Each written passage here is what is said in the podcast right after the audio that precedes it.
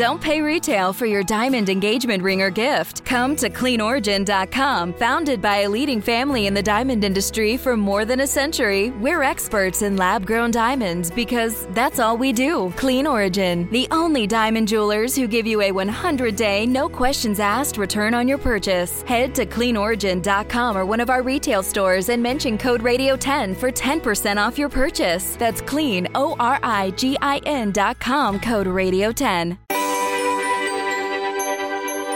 Welcome to a special edition of the Weather Geeks podcast. We're talking Hurricane Laura. Where is it going and how strong will the storm be? I'm joined today by meteorologist Sarah Dillingham, also Weather Geeks producer. We're going to break down the storm from every angle and also be sure to catch the Weather Channel for the latest information. Sarah, thank you for joining us on the Weather Geeks podcast. Thanks for having me again, Marshall. Well, we've got a, a different picture this morning, don't we? we do. A picture that includes a potential major hurricane at landfall somewhere along the Gulf Coast. What, what's the latest from your lens, Sarah, at the Weather Channel? Yeah, well, you know, we're we're meeting here just after the 11 a.m. hour. So at 11 a.m. we get a new cone and new full update. And so we're, you know, we were just talking about the latest data coming in and checking and see how everything's changed. And you know, we're still on par now to have a, a major hurricane potentially making landfall along the Texas Louisiana border. Um, and it, it's unfortunately probably going to make a, a, big impact. Um, the surge, first surge values came out yesterday, and the Hurricane Center went 7 to 11 feet in some of the most vulnerable areas right off the bat.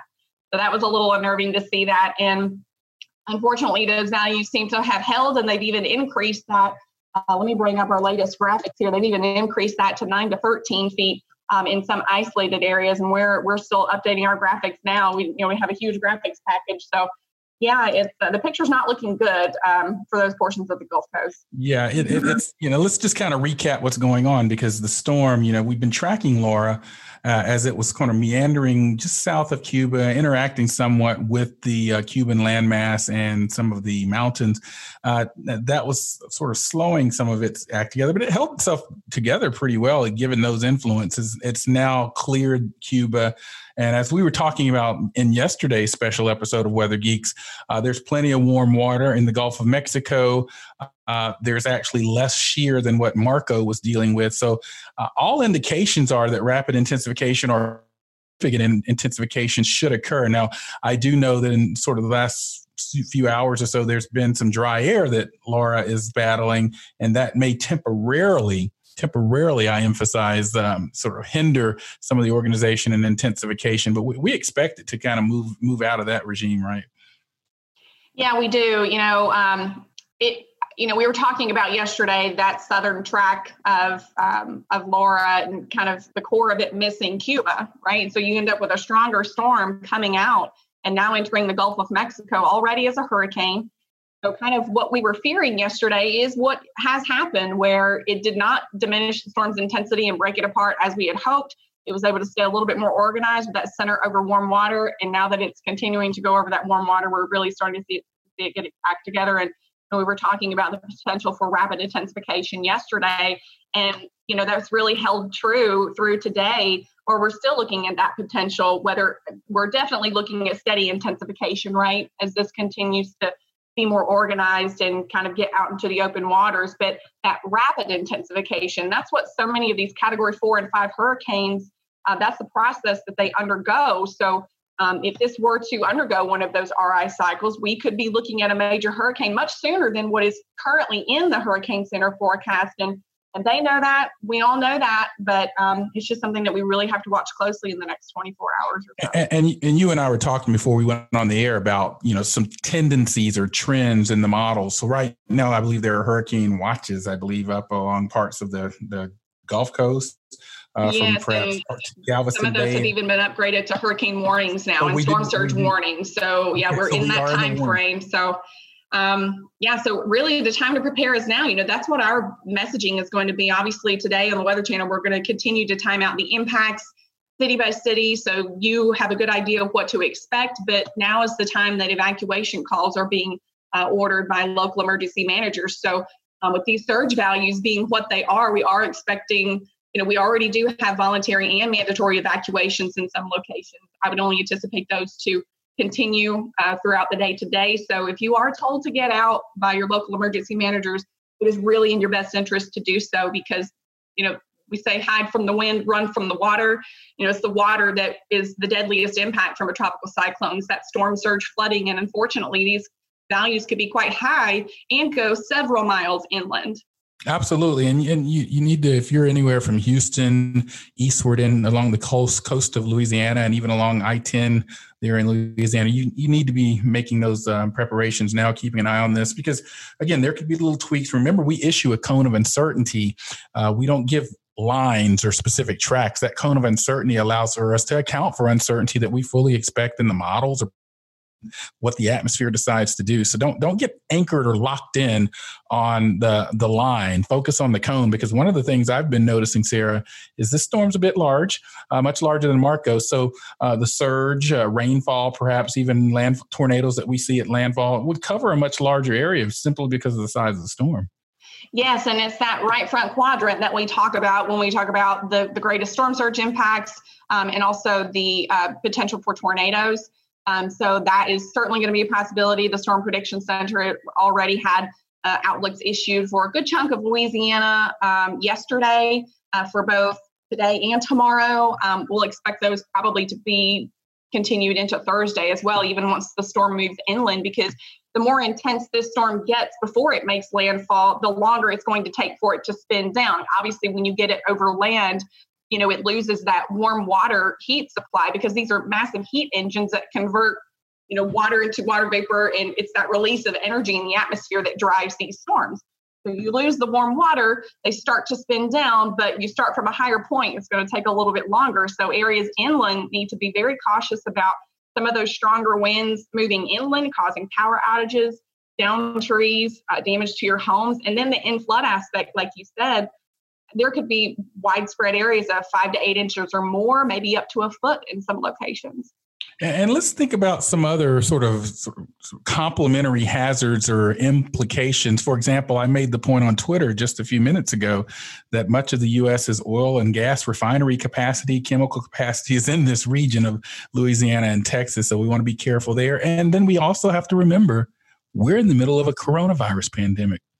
And so, mm-hmm. as people are evacuating, uh, they need to think about what they're taking with them. Those hurricane evacuation and preparedness packs usually include things like batteries and flashlights and charged cell phones. Now they should probably include face mask and disinfectant, and even when we get in those perhaps shelters as well. So there's just a lot more things to think about in an already bad situation and now we're dealing with what I, I, mean i'm seeing meteorologists and you know we we sometimes weather gets hyped on social media but this is not a hype situation i think this has the real potential to be a very dangerous storm or a significantly populated area and, a, and an area with a lot of infrastructure.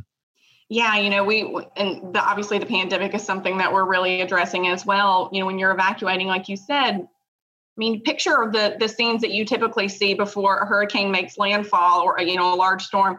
You see lines of people at home improvement stores, grocery stores, just trying to get necessary supplies like food, water, you know, power supplies, that kind of thing, and you know, ways to deal just with power outages. Now you're having to put the PPE equipment, like your face masks and equipment on, and um, sanitizers on top of that.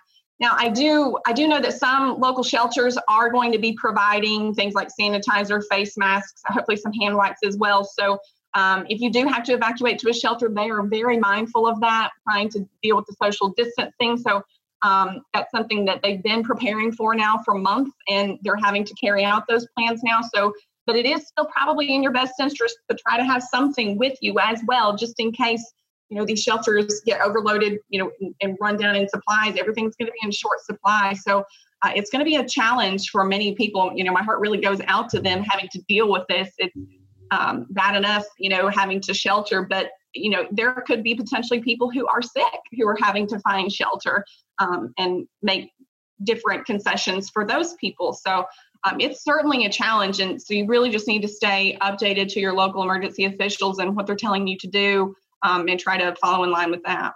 Yeah, and I was just while you were talking, Sarah, I was pulling up the latest rainfall uh, QPF from uh, WPC, the NOAA Weather Prediction Center, and I'm seeing, you know, a swath along the path of the storm as it makes landfall of six to 10 inches of rainfall. And some of those six to 10 inch values go into uh, uh, up into, you know, northern Arkansas and so, so we're talking about, as you alluded to, sort of lingering impacts, and already already have wetness there from Marco, uh, you know, saturated soil, so that exacerbates or amplifies the flooding and the potential for falling trees. Which, in some work we did at the University of Georgia, and by the way, I'm talking with meteorologist Sarah Dillingham, uh, meteorologist and producer for the Weather Geeks podcast, um, uh, undergraduate work at the University of Georgia, and graduate degree from Texas Tech. So someone who knows their stuff, and so grateful to have her on today.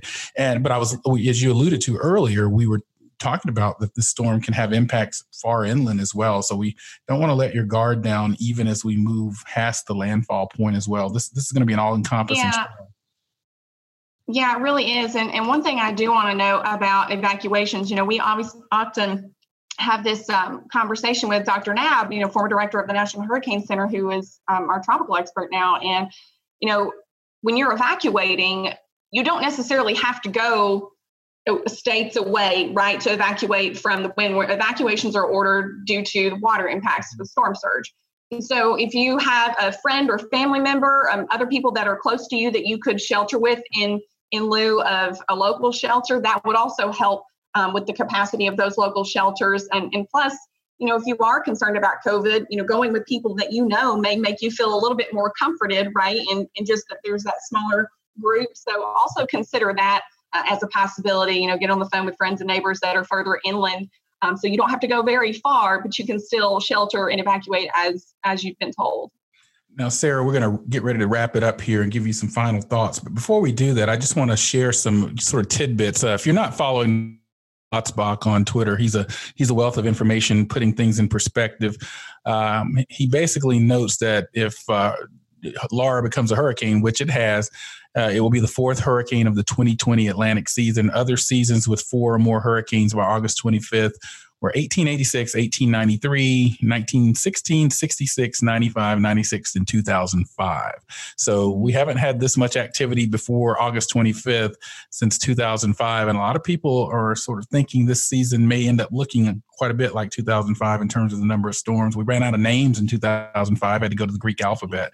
Uh, so, with that context, Sarah, what, what are your final words on uh, Hurricane Laura and where we need to be thinking about it going forward?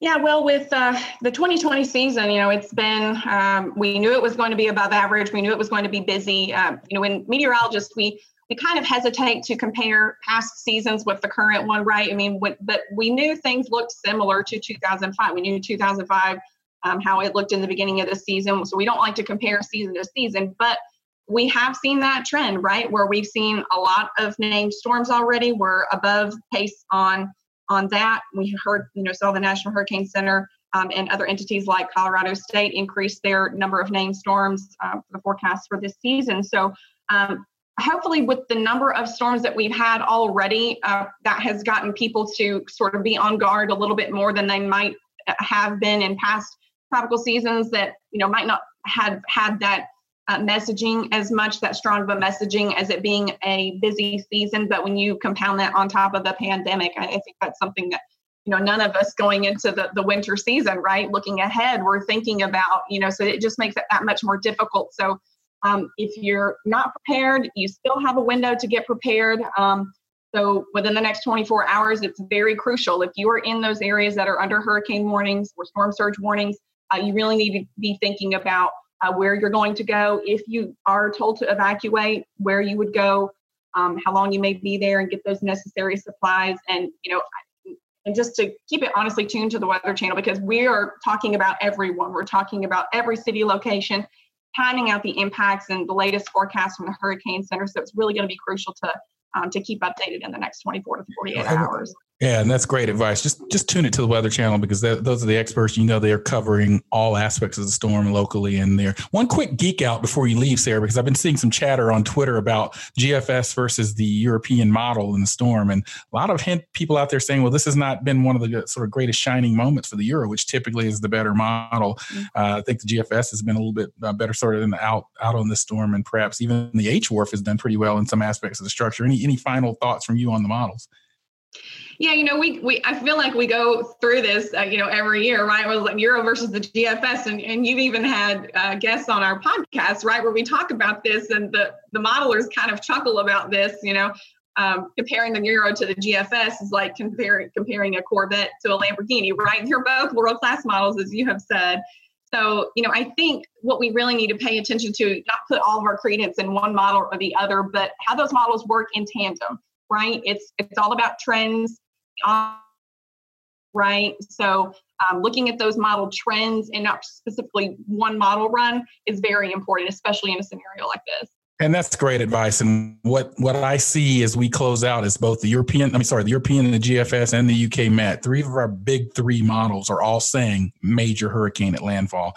That's where we have to end. And I want to thank uh, meteorologist and producer Sarah Dillingham for joining us on the Weather Geeks podcast. I want to give a big shout out to Josh Vexler, who's been helping us out with uh, these uh, rapid fire podcast as well. Look, it takes a village to do these podcasts, and we appreciate you, the listeners, as well. Be sure to keep it on the Weather Channel for the latest on Hurricane Laura. I'm Dr. Marshall Shepherd from the University of Georgia. We'll see you next time.